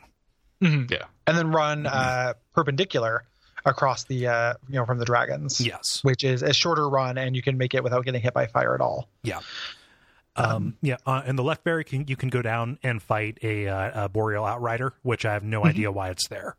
Um, aside Uh, just from just to give you the uh, the Irithyll rapier, like I understand, like okay, they're under attack. We've seen them at the gates. I don't know if he's in if if he's in beast jail or what, but I mean, Yeah. he can he can climb up those stairs. He's just chilling until you go down there and then like get his attention. It's like, oh no, buddy, the door's open. You can just leave at any time. He's like Yeah. a really dumb dog. Like, no, no, you can just you can just walk through the door. It's he, open. won't- he won't walk over the carpet line. Yeah, Yeah. Yeah, Poor pupper. Mm. Um, wait, what, what's and also what's a screw yeah. this guy by the way because this dude sucks. I hate this guy sucks guys. too. Yeah, I, I don't like fighting these things. There's another one in the archives too, and like I Yeah, I don't like fighting these things. Um, the uh, they do a thing that I dislike. Uh, that is a Dark Souls three innovation where they start breathing fire, and if you hit them, they stun out of it and then immediately counterattack, rather than you being rewarded for waiting them for them to breathe fire and being able to wail on them for a minute. You know, and that's something Vordt did too. Um, but like I feel like if if I see their fire breath start to happen and then I circle around them, like that's, that's my time to get in some damage. You know, Yeah. it shouldn't they shouldn't immediately be able to counterattack that. Like that kind of drives me a little bit crazy. Um, but you can go down there, you get that uh, Irithyll rapier. Um, also, the encounters to the left are pretty tricky. There's like several of those axe knights. Um, it's kind of like a mini, like our, our condensed version of the actual run up here. Yeah. Up those stairs. Uh, if you go to the right, you enter this uh, gigantic library. Yeah, um, I love this room. The atmosphere here is really cool. Um, it's Mm-hmm. super super dark, and uh, most of the enemies here are going to be throwing fire bombs at you. So you're just going Yeah. to get these brief little flashes as they throw from above, uh, and hope that they don't ignite the barrels at the bottom. Uh, but these brief flashes where it lights up the room and uh, shows like this area is strewn with non-aggressive hollows who are just uh, kind of like posted up on the ground, holding their heads. Well, they um, there's a guy uh, up at the top. Uh, there's a bell ringer outside Oh, who well, triggers to come inside, and if he comes in, he rings Mhm. the bell and makes them all aggro. yeah. Um, I had no idea. That is good to know. I love I like Yeah. this this whole room. Like I like the way that it's set up. Like it's kind of vertical. You got people. I like that they do the very Dark Souls thing. Is like they lead you over to the side um, to pick up an item, and you pick it up, and it's dark fire bombs, and you pick it up right about the time it's about to hit you with the fire bomb, and it explodes. Yeah. like That's that's, really always that's always really satisfying to me. Yeah. like you got me, you got me. That, that is real good.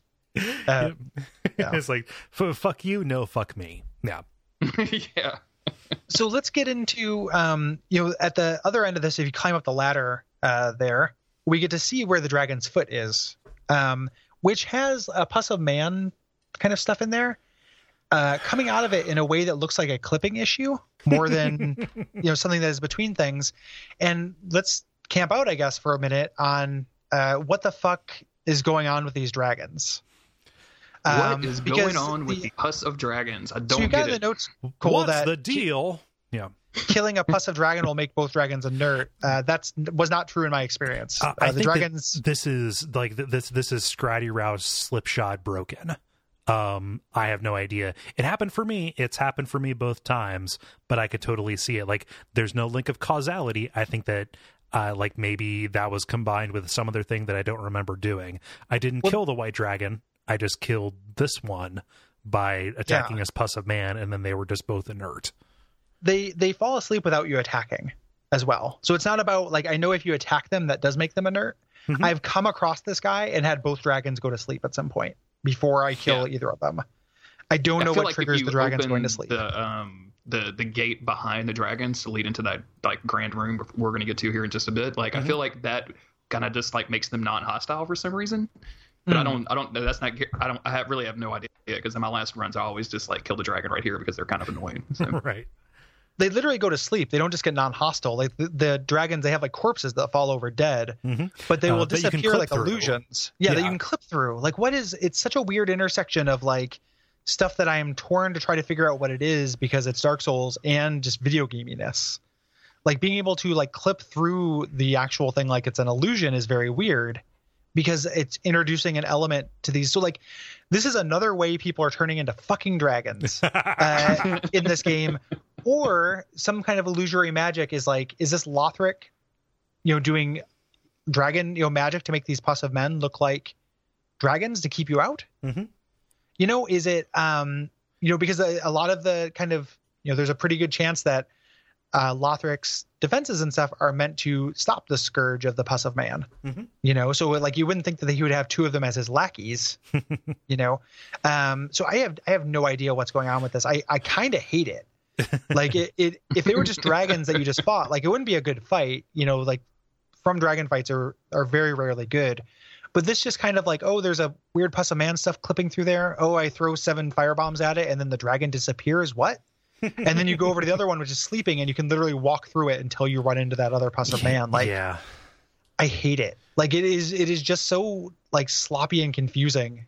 And again, I don't need anything else turning into dragons for yet a like a fourth reason.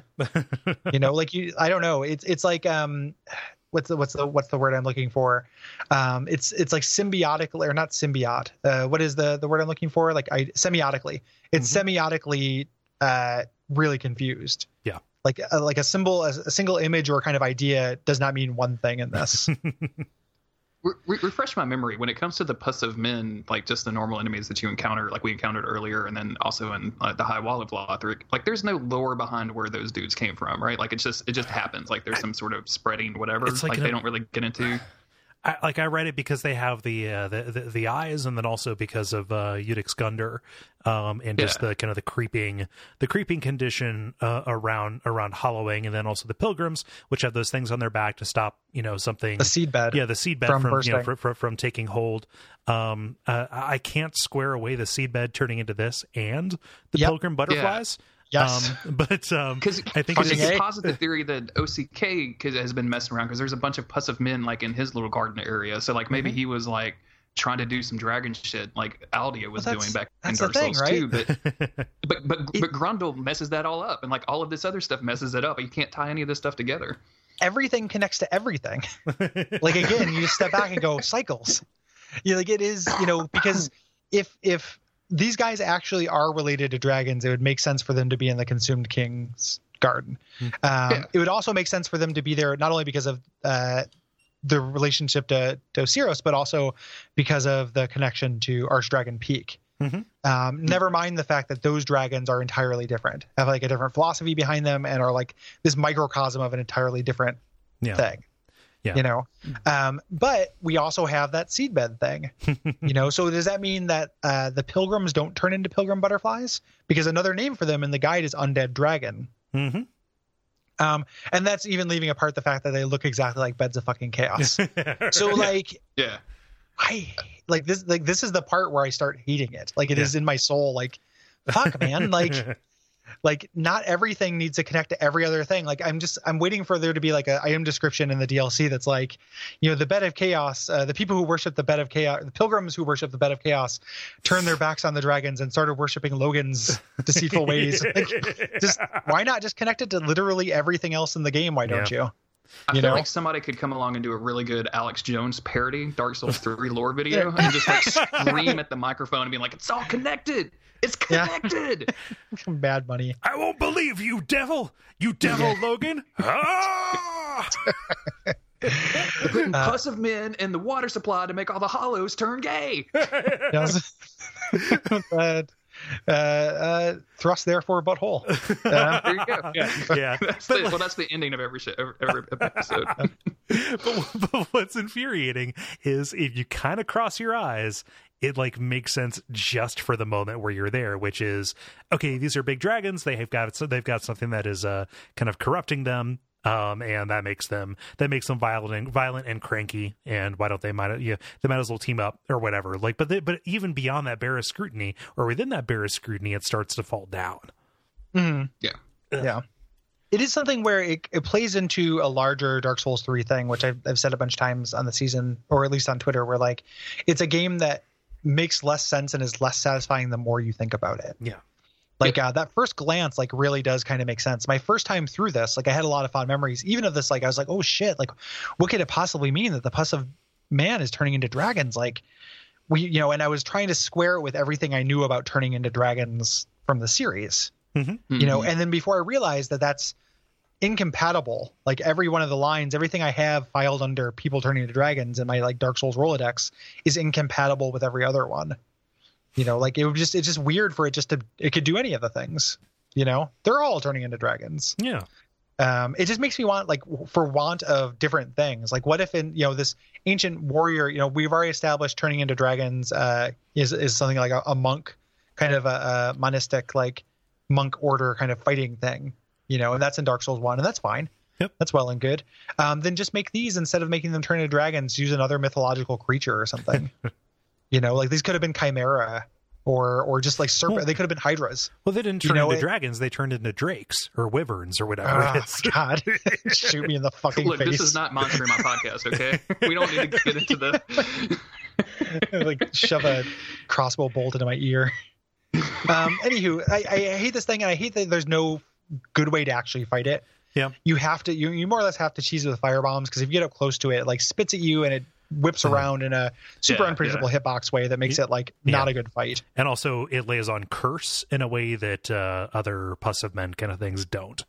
Yeah. Yeah. Yep. Yep. So, um, yeah. so anyway, so that's how you get rid of the dragons. You can make the the run to the middle here if you want to, uh, easy. Yeah.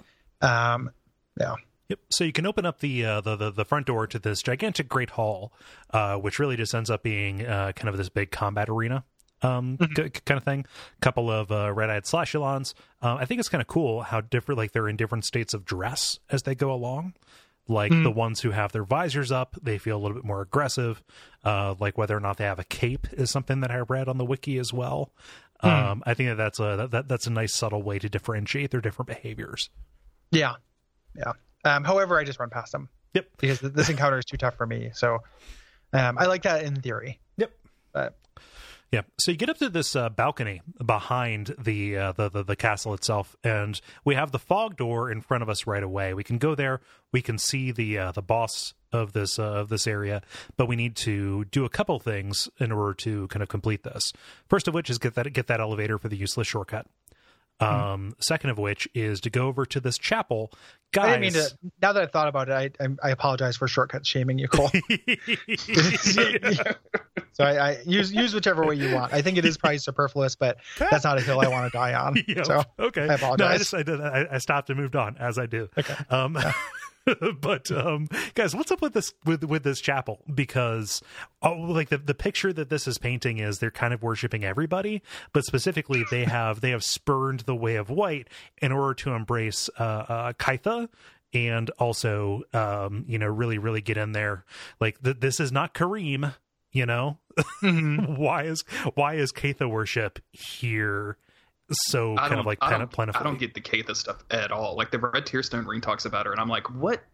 what- Like of all of the weird Dark Souls 2 stuff to pull, like this is where you're going with that? Like that's so strange. yeah yeah, I don't know.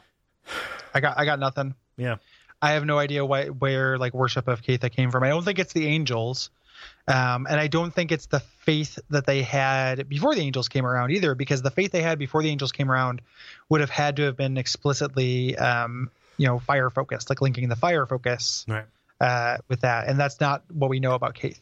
You know, Caitha, like that is not related. yeah So I have I have nothing.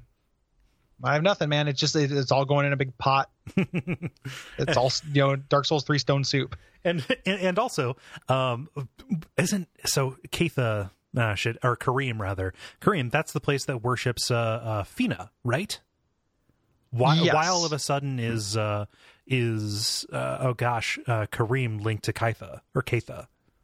I I don't know. I don't know. I, I I'm don't fine know. with that, like a polytheistic. You know, that doesn't. That's not the hill I would die on in here. But like it I is. just uh, I, it is I- confused. Like it's it's sloppy. I, I would never deny that that's not sloppy. yeah yeah Is it the Um, uh, the Caitha charm that has like the literal Dark Souls 2 marketing slang in the description, where it's like in something something about those who have gone beyond death? Because I I saw that on my most recent playthrough, and it had to be either here or during a loading screen, and I guess I hadn't picked up on that they used the exactly like the marketing slogan for Dark Souls 2 and an item description about Dark Souls 2, but it feels like the most hammy thing in the world. Like it's just. Ugh, it just irritates me to see like those who have gone beyond death. Like what? What are you talking about? Yeah. yeah I don't think prepare to die is in anywhere in Dark Souls One. You know what I'm saying? Like, yeah Yeah.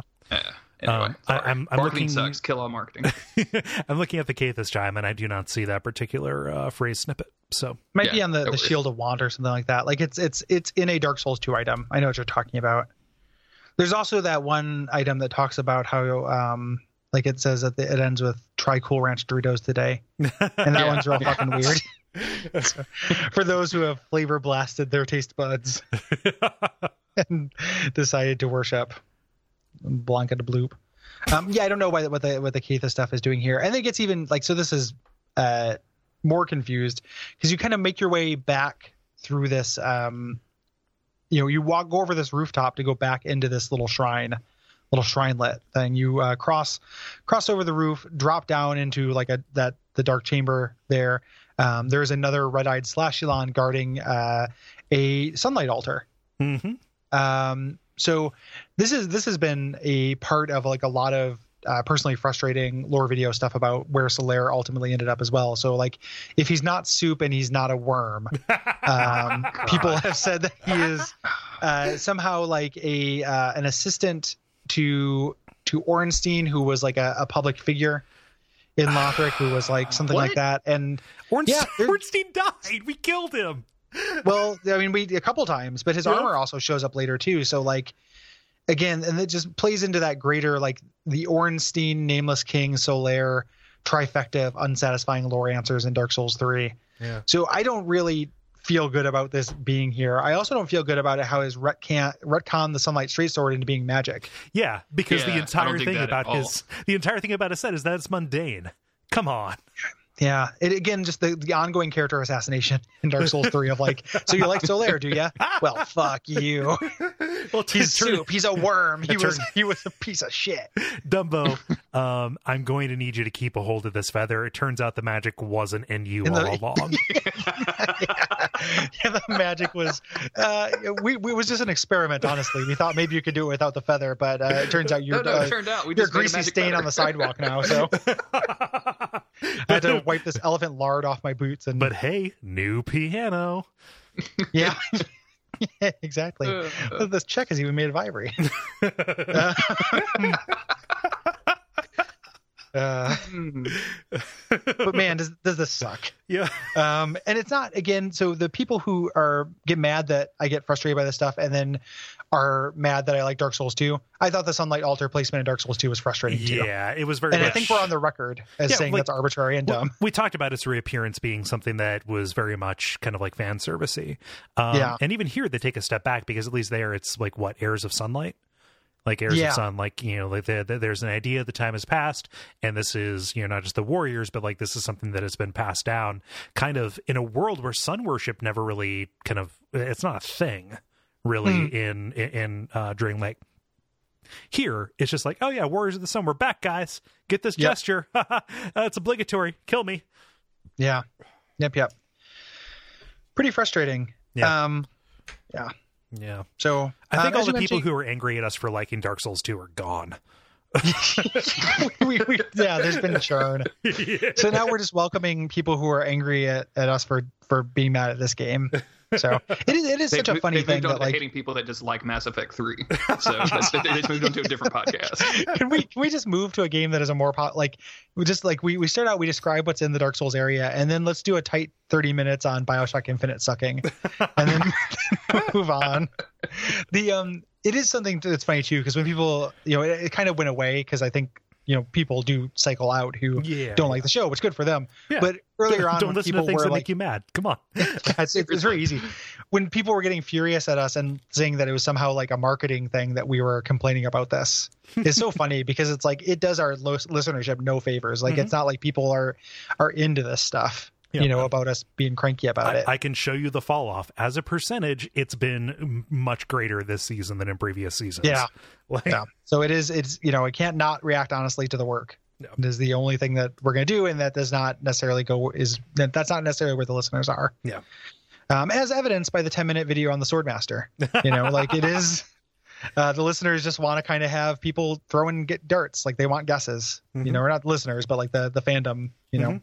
Yeah. not entirely. Again, like there there are people who who are probably closer in line with where I'm coming at this from, but Yeah. that is kind of by and large, I think, where the numbers are. Yep.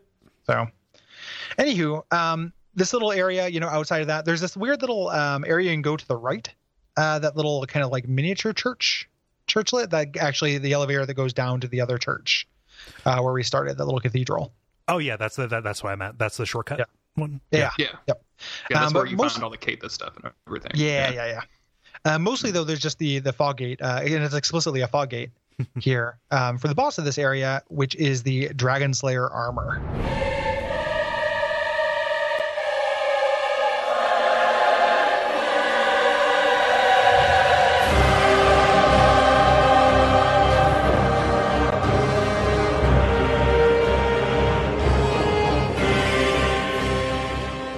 Love the approach to this because as you are walking up to the gate, you can actually see the gigantic wings of one of these creatures sticking out over the top. And I thought, oh fuck yeah, like Moonlight Butterfly reprise, let's go. Yeah. Um, and it's kind of true. Uh, but when you walk in and you see this um, mother, this, this butterfly just kind of like take off, and then all of a sudden a dude comes at you, it is very confusing and it is a very effective fake out. I found. Yeah, Mm-hmm. Yeah, I'll buy that. Because he's Like- coming at you just like Ornstein did in Dark Souls One. like he just like rushes to, hit, to attack you first thing. Which Yes. is pretty cool. Let me look between your legs because I'm pretty sure those balls are out. Yeah. yep. He's got the triple play. The um it is something where too Sorry, you got me. I'm not used to you doing Aquid. um it's it's one of those things too where so his name is Dragon Slayer. Um I've seen a lot of people online who are just like, "Oh, this is this is Ornstein's armor or it's definitely related." Um I think it is related, but his move set like couldn't be less like Ornstein's after that initial charge. Yeah. Like he doesn't Yep. do he doesn't do Ornstein moves. Right. He fights with it like a Mhm. big heavy weapon, and he does shield bashes and stuff. Like he's Yeah. a big tank guy. He's and Ornstein is is not Smo. He's the lithe, you know, spear Yeah, fighter. So like, he's the guy who does like the like the dragoon jump attacks. Yeah, yeah. When people have kind of compared this and been like, "Oh, it's like clearly Ornstein's armor." Like we fought Ornstein before. Like I don't think this fight has very much in common with Ornstein at all. Yeah. Um, at least for, for for my you know my take. I mean, in, even visually, people are like, "Oh, it's it's clearly Ornstein's armor." It's like ah, you know, They're I they're, don't know about they're that. looking at a vague silhouette. Like it, it- it's got this layered armor. He also has like this tassel coming out of the top of Mm-hmm. him, like uh like Ornstein has. But like be, beyond that, like th- this is fucking dark wraith armor, is what it looks like with Hmm. uh, with the ribbing and stuff. yeah, it's it's like it's definitely a mix of things because like to me, Ornstein's armor, the definitive thing is the the lion mask. Mhm. Like that Yeah. is the you know the defining aspect of that armor, which is missing here, and then the other defining aspect is a spear, and both those things are not you know none of those things are on offer. So this feels like a different thing to me. Um, looking up just kind of the, the background of this thing, the consensus is kind of like that this is a third. There's in in the lore descriptions of Ornstein serving the uh, the nameless king. Um, there's a reference to another like a Ornstein a- and a dragon slayer or something like that. So there, this is kind of an unnamed guy we haven't seen before, Yeah. or his armor, or this is the nameless king's armor, which is another thing. And people are like, oh, the fight recalls the nameless king fight, and I don't really see that either. I Yeah. think the nameless king fight's closer to don't- yeah, I don't get that. Yeah, Mhm. this this feels like a new move set to me. It doesn't feel like it's reminiscent of anything. Yeah. I kind Um, of feel like if you had run into the Dragon Slayer Sage back in the Faron Woods, people would be like, "Well, that looks like Ornstein too." Like, I think it's really just the Dragon Slayer part of this boss name that fucks Yeah. everybody up, right? Yeah. Like, it, it's literally just that because it, dissimilar weapons, dissimilar armor, like it vaguely recalls Ornstein, like Kirk, like Kole said with the silhouette, but I mean, it's kind of a it's kind of a stretch. Yeah, it's it's a it's a real kind of faint. And the thing too, I mean, that's not people's fault. They name it the same thing, like Right. Dragon Slayer Ornstein, Dragon Slayer armor. Like they, Yeah, the name is there. Yeah. but it, and there's precedent for this guy coming back. You yeah, know, like that's true. it, it could be pretty cool over the course of however much time. Like, okay, we fight him at the height of his power, we fight him abyss touched and, you know, kind of out of it. And then we, like, literally, he is just gone. He is a suit of armor that is nothing but, like, molten slag that is being controlled remotely. Yeah, You know, like, just the, the, this, this all, you talk about character assassination on uh, Solaire. Fucking Yeah. You know, if, Yeah. like, if this was the conclusion of his arc, like, that's profane. yeah, that would be that would be uh, you know bad. He'd fallen quite a bit. Yeah. Um, so I don't I mean I don't feel like it is any of those characters. I feel like it's an unnamed Yeah. kind of third character. What you said about it being controlled is the really the interesting part of this. Mhm. Um, Yes. Is that we'll we won't find out until after the fight, and we will talk about the fight here. But um, is that we're actually fighting you know the butterfly. The butterfly is controlling the armor remotely. uh, that's badass. Yeah. Nobody Um, I suspects like the that quite a butterfly. bit. Super cool. Yeah. Nobody suspects the butterfly. It's true. Um, I, I love that though. That is su- Mhm. super super cool, and it actually plays into the second half of the fight. But I can I can get way into like you know an otherworldly presence controlling a suit of armor to fight me. Yeah. that will do it for me. Um, I'm even down for the fight itself. Like, I love this as like a complete just bare knuckle smash mouth kind of thing. You know, not like the Yeah. band Smash Mouth, but like you know the the Ditka defense thing. Um, like it's really intense, and you can summon help for this. Like if you've Mm-hmm. gotten Sirris up to the point you can bring her in, uh, you could you can bring Eygon in as long as you didn't uh, betray him and Irina. Mm-hmm. Like you know even just the uh, the NPCs. Like this feels like a climactic uh, climactic fight, not just because of the scenery. You know. Yeah. It's it's a good fight to bring people in, I thought, for this build because like I was not doing enough damage to this guy. Yeah. Um, I beat him, with, you know, with my strength build. Uh, you know, I beat, I beat all the bosses solo at least once, and like it was fine. For this build, I was just not doing enough damage to this guy and Mhm. got frustrated and decided to bring in bring in some helpers Yeah. uh, for him. But I think it is a good fight. Um, I'm a little bit less. So the actual fight, the first phase, um, at the very least, um, is another is a duel kind of thing. Um, the kind of way that it, I feel like it kind of tricks you is that um, his shield is so much more dangerous than his axe. Yep. Yes. Um, he uses it as a weapon in a really interesting way, and that is the thing to watch out for. Yeah. It's so big too, and like it's not just that he'll uh you know do damage to you with it, but like that thing is just you know you have to keep track of where it's at because otherwise you will not have any kind of opening. Yeah, absolutely. And it's it's it's a you know other than that, it's like a duel. He has like little AOE's. Um, you know, he will kind of swing around. He has some lightning attacks uh, that are that are AOE's. Um, the kind of gimmick to this is partway through, um, he kind of switches move sets, and then the Pilgrim Butterfly starts shooting projectiles down at you. Mhm. Um, this I like a little bit less. Um, I, I I've mostly heard people like this um, as a thing. I think it's a little bit frustrating to keep an eye on both. Yeah. Um, and I've definitely died to this guy. You know, I've been fighting him. I'm fine. You know, I have my shield up. I'm facing him. I get hit, you know, dead, kind of dead angled by the butterfly because there's no poise that breaks my thing, and then he hits me with something and kills me. Hmm.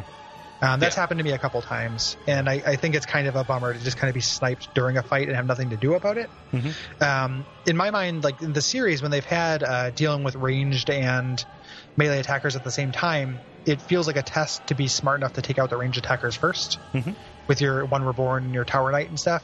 Here, Mhm. you can. I actually looked online. Like you can attack the uh, butterfly, but nothing will ever happen. Yeah, you have to have the right kind of bow to even do it, and then yeah, Yeah. it doesn't do anything to his health, and there are just so many of them.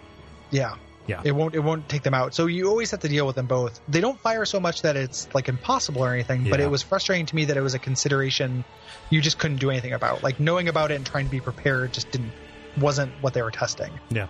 You know? Again, Dark Souls finds your weakness. I'm not trying to MLG. Like this, this kind of just heightened the drama for me because I saw this and I was like, oh, I just have to keep moving. It doesn't matter if I if I think I have a shot at him. If I just wait here, like that is going to be you know just a just a bad scene. Um, I never I never ended up getting like dead angle one two punched um, by this. Um, either in you know in, in any of the playthroughs that I've done. I got I had a more more difficulty with him uh, breaking the railing to this bridge Yep. and then knocking Oh, me yeah. off of it than I did It's- with the because it seemed like the the butterflies will do that cast move like once and then they just kind of chill out for a little while and then they do it so and most of my builds I don't use a shield so like just circling around and kind of waiting for it while also dodging him was was fairly simple for me but man there's a couple of his moves that will just send you flying across the level and it like invariably would knock me off the ledge I, I, I this dude was dead when I was doing my run for the podcast but uh, I dropped my summon tide down and like probably fought him 10 or 15 times yesterday God. and uh, I mean that that probably happened six of those times. Where and he also has like one move that um, you talked about this earlier with the Lothric Knights that could one shot you. He has some weird like half stomp charge move that no matter where it hit me, it would just instantly kill me. And I'm like you know level hundred and something with forty vitality or, or whatever. Mm-hmm. Like I'm not I'm not a weak dude by any means, but. Mm-hmm. Man, those those two moves that knocked me off the bridge and then the like half step charge thing like killed me more times than I, I care to admit. Yeah. He also does this thing where he faints being out of stamina. Um, and then if hmm. you go and approach, he will kind of like fire off this really quick AoE that would, that has a hmm. substantial knockback. That might be what you're referring to, actually. Yeah, it's it, it's not it's not my favorite. Like I think this boss fight is pretty decent. Um, I would like it more without the butterflies. I wish it was just something where I just had to pay attention and learn the boss. You know, um, like well, like what I want is champion Gundyr. you know, like that. That's and this would be. I understand it would be too similar to that to have two bosses in a row. Uh, or could be- or could be in a row that are- Yeah. Yeah, that are just kind of kind of duels with you know uh, the the shield bashes are very similar to Champion Gundyr's kicks Yep. and stuff. But to my mind, Champion Gundyr is a much better boss fight than this. Um, Yep. This is fine. It also you can get knocked off the bridge, which we didn't uh, you know it didn't happen to me that often, but once is too many times. Yep. Yep. Um, you know, and it's unless, again they, unless I can knock to the boss off the bridge. exactly. That's th- unless you can do that. That's what justifies knocking people off the bridge to me. Is if I can do it to you back. Yep. Yeah. Yeah. Can we talk about the music for a little bit? Because for whatever reason, um, I don't know. I, most of Dark Souls 3 music is just kind of nonsense to me. Like it's just like big choirs and like overly done everything. But for some reason, this really reminded me of Ebrietas' theme, which I've probably listened to uh, like a thousand times because I died to her so much in Bloodborne the first time I encountered her. Did, did you guys get that at all, or is that just me being weird? Like it just kind of seemed like that. This music was mostly wallpaper to me, but I'm going to, I'll, I'll do some kind of comparison as you say that. So.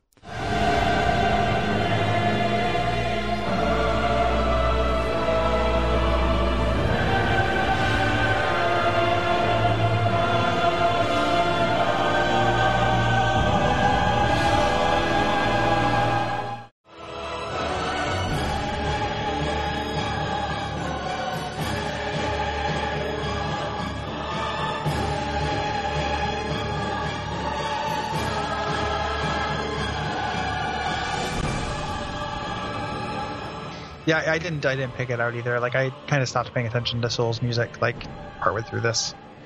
It doesn't. It, it, it, uh, no, no, yeah, like after, right after Demon Souls, essentially. I mean, that, that's not quite true, but it is like I've gone back every every game that's come out, including like Bloodborne, has had successively fewer songs that feel like standouts to me. Mhm. Um, and with this one being the most like Teflon soundtrack for me, um, which I've talked about a lot. Like it is just the limits of what a chorus can do for me. A Yeah. literal Yeah. chorus, not a chorus as a song structure, but choral arrangements. Yeah. You know, so. Um, but I, I recognize that I'm I'm the outsider in that. When people talk about weeping at Bloodborne songs, like I re- realize that I am the, the outlier there. So, um, yeah, I didn't recognize it, but it will it will be interesting to revisit it. I will go back and listen to it now with that in mind, Yeah. and listen to Ebrietas's. Um, yeah, um, the range when I was talking about just when we were talking about knocking off the bridge, um, this is another Demon Souls quote as well because not only does this boss fight mechanically echo Maneater a little bit with you being knocked off the bridge, but having that little uh, area at the end of the bridge, that little circle kind of fountain Yep. thing. I don't know if it's actually a fountain, but that's right out of Maneater boss fight. Yeah, yeah. Um, so, and that I think is kind of signaling us that we, even though we had our explicitly Latria area, um, we're going to another area that is recalls that kind of scholarship and flavor a little bit after this. So, to my mind, it kind of signals that a little bit Yeah. as we're going to go into the archives. Um, but that's that's really him. Um, you Is know, this the this first is time we've seen the uh, serpent angels statues? Uh, yeah, it won't, it's not the last time, but I think this is the first time they show up. Yeah, I didn't make a didn't make a note of them because that's more of a Grand Archives kind of thing to my Okay, mind. cool. Yeah. Yeah. I just I just remember looking at those and going like, "What? right. What does this Which- mean?" And the answer is probably nothing. So well, they, they could be. I mean, those could be the the angels of of Lothric. It's weird Sure. for the serpents who are imperfect dragons, who also worship, whose line you know goals should be in line with Londor. Mhm. You know, um, given what we know about the serpents, for them to be this again, it again, uh, Anchorman news fight team is great. You know, great analogy for this because the serpents are another factor that showed up, and I know what they are, but their motivations don't make any sense. Yeah. Um, but yeah, and then that ends up being the uh, Lothric Castle. Um, yeah. Um, any any wrap up thoughts anybody has? on This bad boy.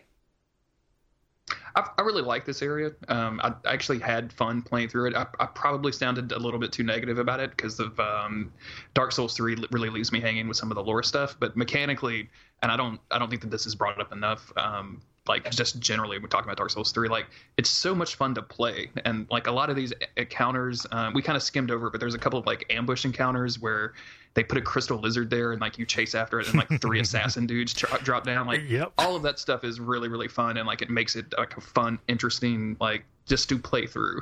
it's only when i start trying to peel away that that layer to, to get into the lore stuff that i start feeling kind of uh, on it so Yeah. I, I enjoyed it a lot I, I think the boss is great like i think it's fun um so i yeah I probably should put it in a top tier souls area list but yeah i had to do the worst ones so.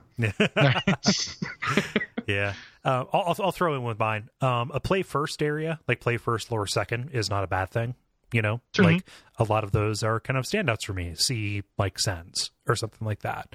There's nothing you, you can really draw from that, but you know, I think that this kind of carries the weight of expectation around the idea that we are actually like we're moving toward the center. And at the very center of this, we should be finding more answers as opposed to more questions. And this whole conversation has probably revealed that like that's not going to happen. Um, I like the Grand Archives better in that regard as you know something that is kind of tonally in line with what I want out of something this late in the game. Um, but it's hard not to like even if you look at this from a pure play kind of point, like that battlement run is really cool. It's hard for me not to compare it to like that final run up to the penetrator in 1 3. I know that's unfair. I know that they're different games. They're trying to do the same thing though, or at least it is a it is it is a direct quote and it is them you know, inviting that comparison. And so I look at this and I say I had fun with this. Like I loved any of the encounter design that didn't have to do with these very overpowered kind of red eye knight kind of people. Um, but um, but yeah, it just kind of I I look at this as as a relative high for for again encounter design and en- enemy placement kind of stuff. But like I don't know that it rises th- that it rises up in the series for me personally.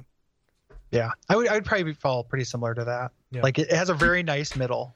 You know that section that we're we're praising that kind of run up to that is actually very good um, and very very cool. It just bookended by some frustration for what to me is kind of a lackluster boss, you know, um, and then just uh, suffers by comparison. You know, and even suffers. You know, we talk about it uh, in comparison to one three, which is like made my top levels list. Like I love that level.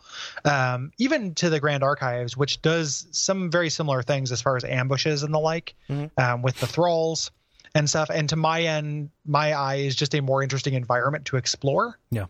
um, you know, even just from like just a visually kind of thing, like castles are not as played out as churches in this game, but it may it's like the second Yeah. thing we're going to run into, you know, as far as just kind of visual, like my eyes just kind of running off the page. Yeah. Especially stuff. especially castles that are that are explicitly gameplay. Um Mhm. you know, or just come across as gameplay spaces versus something like Castle Cainhurst, right? Like we Yeah. know castles can be done fascinatingly. Yeah.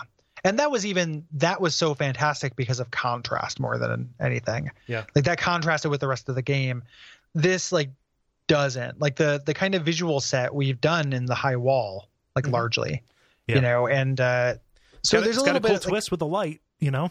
yeah oh yeah like that and that's that's really phenomenal and again similar to last episode with untended graves where as much as there's some frustration about not having answers to the questions like i wouldn't trade in the first time i came to untended graves. I wouldn't trade in the first time i saw the skybox Yeah. in this area when you come back. Like Yeah.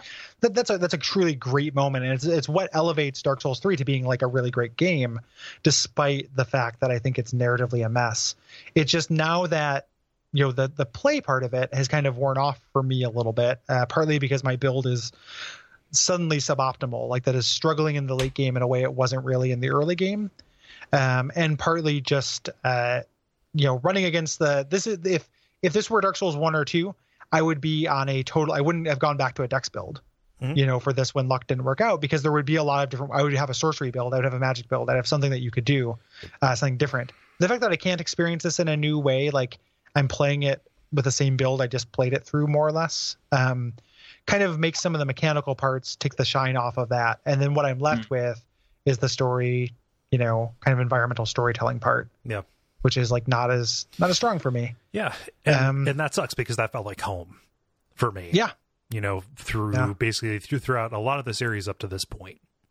yeah and is and spoiler at least for my end that's not going to get better in this season like the archives is pretty interesting but we're we spend a lot of the archives outside in the castle Yeah. um, so the next episode is going to have a lot of that same kind of stuff the things actually inside the archives are pretty interesting um, as a standalone thing but don't you know give us the the angel things we're going to run into and stuff are just going to kind of underline that for us and then archdragon peak which we'll get to is a it you know a um, mono like a, a order of combat monks Mhm. you know like it, it's kind of interesting to see visually and stuff and it, there are parts of that level i enjoy quite a bit but that that kind of like feeling like it's adding up to something is never going to come back except possibly with the end boss of the next area. So anywho um yeah that's i mean that's about it this this area is a little bit of a bummer to me in retrospect my first time through is one of my favorite areas in the game so it is just only where i suffered from coming back to it Well, it's only because For we me. convinced ourselves it was bad because we hate Dark Souls 3 and profit from not liking it. Yeah, exactly. It is. Uh, it's, it's how you get. It's how you get listeners. Um, Jeremy, thank you for joining us. Thank you for this. We really me. appreciate it. Yeah. Yeah, I love doing this podcast. we love having you on, dude. Yeah. Um, yeah, it is super fun. It is. Uh, can you remind people where they can find your stuff online? All right, you got about 20 minutes. 30? Yes. yep. Really, yeah, really push it. Be the Dark Souls three of plug sections, man. Like we'll, we'll just be Um, wondering why this is happening and have no, no good And I- answers. I kind of, it'll have a, uh good middle is what I'm looking for, and then kind of sticky bits on the end. So just Yeah. prepare yourselves. Um, you can find me on Twitter at JG Greer. I, I talk a lot of Souls talk, so if you want to come talk Dark Souls, um, come come chat with me. Uh, you can. I do a podcast called Don't Give Up Skeleton. If you enjoyed this conversation, um, this will be coming out Sunday. So uh, Gary's episode and Kole's episode both dropped on Wednesday of this previous week. So you can go to darkinsight.net slash DGUS for Don't Give Up Skeleton and go check out those episodes or whatever your podcatcher, of course, is. And um, that's kind of it, I think. Uh, Net has everything. Do me a favor and hide the uh, the play counts on those from the public because I don't want to see whose episode gets more Oh, jeez. Can you do that? I yeah, even- you- I think maybe you can on a paid on a paid Oh, plan from awesome. SoundCloud. I, Because didn't- I didn't even think about that. I dropped Wow. Patty and CJ's on the same day, so I wonder who has the most. I didn't even think about that. It's not a contest at all. yeah, I know. But I'm a petty and small man, and I don't want to see that. I'd rather, yeah, I'd rather operate in. You do, do whatever you want to. I'm just joking. So, So yeah, if you enjoyed this, go check out those two episodes, and if you like that, then I've done like 25 more interviews that have, Mm-hmm. that are out with various people. Um, Illusory Wall, I mentioned CJ and Patty, and also like a bunch of just random people. Like p- part of the idea of that podcast was to pull out people that don't normally get to talk about Dark Souls, and there's been some real interesting people. So. Yeah. Yeah, that's me. Yeah, fantastic. All all, uh, all recommended. And Mhm. you should check out all of Jeremy's stuff. And uh, most germane to me is that you should check out uh, Days of Future Cast, Jeremy and I's uh, ongoing podcast um, that I think will ultimately end up being about the X Men being adapted into other media. uh, but it's starting out with just an examination of the X Men animated series. Uh, it's I a very watched fun show X to Men do. One this weekend um, with my Oh, wife. you actually. Yeah. and uh, she kept asking me who Johnny Flame was. I don't know who Johnny Flame is. For some reason, she had in her head that Pyro from the first X Men movie was Johnny Flame, which doesn't, as far as I can tell, It's- it's doesn't not exist named. in the Marvel universe. So, No, that's yeah. That's not Johnny Storm, and it's not Johnny Flame, like the famous biker who like hung out with the Fonz. so, right, sounds maybe like. I'll- I didn't realize that there was a, John, a Johnny, actual Johnny Flame that hung out with the Fonz. So I'll, I'll throw that one at her too. you know. Yeah, the, yeah, confuse, yeah, confuse, confuse her for me, please. yeah. Um, But if you like X Men chat like this, go to daysoffuturecast.com. this is the kind of this is the kind of high quality content we're gonna Yep. we're gonna provide. I All your can- Johnny Flame talk. As- so I, I, can, I can say this as uh, not only somebody who is uh, disinterested from this, uh, you know, like I'd, I'd like you to listen to stuff on the network that I contribute to, uh, but I don't have any interest in this show. I listened to all four episodes that exist so far, and they're all really good. Oh, thanks. You, you listen. Yeah. You listen in advance. You give yourself exclusives. Yeah, fuck it, man. Exclusive content. I, I see pay how for works. hosting. Come on. Yes. Uh, um, yeah. But thank you for having Um, me, and thank you for putting up with an extra long admin uh, from for me, and I appreciate Oh, it. it's this not over. podcast is Let's- great.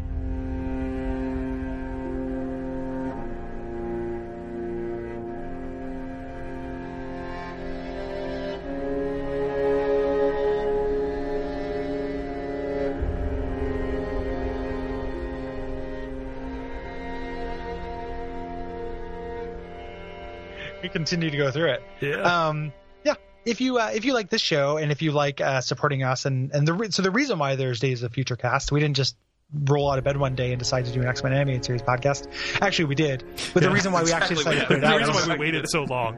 yes, exactly. Uh, I was trying to frame it more positively, Kole. Um, if you go to, uh, is because of patrons. So if you go to patreon.com forward slash duckfeedtv, uh, you can give us a little bit of money a month. We reached that goal, and that is what allowed us to do this podcast. We have other goals, uh, including the next one for Radio Free Midworld, um, Kole's rotating roundtable discussion about the Dark Tower series. Mhm. And uh, we have u- future goals even past that. Yeah. Um, you get cool stuff for supporting us. It is not something you do uh, just out of the kindness of your heart, Mhm. um, even though we do know you're kind. Yeah. And uh, either or, whatever reason you want to do it, we appreciate it. Yeah, uh, we recently announced some restructures to that, which will be of interest to people uh, who are fans of this show. Um, so you can go check those out. We also dropped the uh, the State of the Union uh, kind of thing on this feed. So if you listen to that, you kind of know the score. All of that takes place uh, takes effect rather November the first. Mm-hmm. Yeah. Yeah. Um, yeah, I think that's um, and then ratings, reviews, things like that on iTunes are really appreciated. Um, if you have uh, feedback about the next area, about the archives, hit us up at duckfeed.tv forward slash contact. Yep. Um, Um, that is a good place for that. Yeah, please try and do single um, responses about single areas. So if you're like, man, I've got thoughts about Grand Archives and Archdragon Peak, um, I know this is a pain. It is much easier to not have either side of that lost if you just do two different messages. Yeah, at the same time is fine. Yeah. Just uh, you know, instead of doing a page break, end it, send it, and then just do another one. Yep. Just makes things easier for us and less likely to get lost in the shuffle. Yep. Um, I think that's probably about it. Uh, what should they do until next time, Kole? Um, there's no dialogue associated with this area that I could find. Um, at least that came it's to going to be tricky. yeah, Yeah. that uh, that came to mind. So um, I don't know. Uh, nobody suspects the butterfly.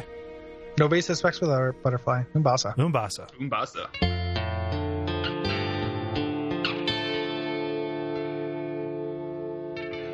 And we all pray that we will have far more soon.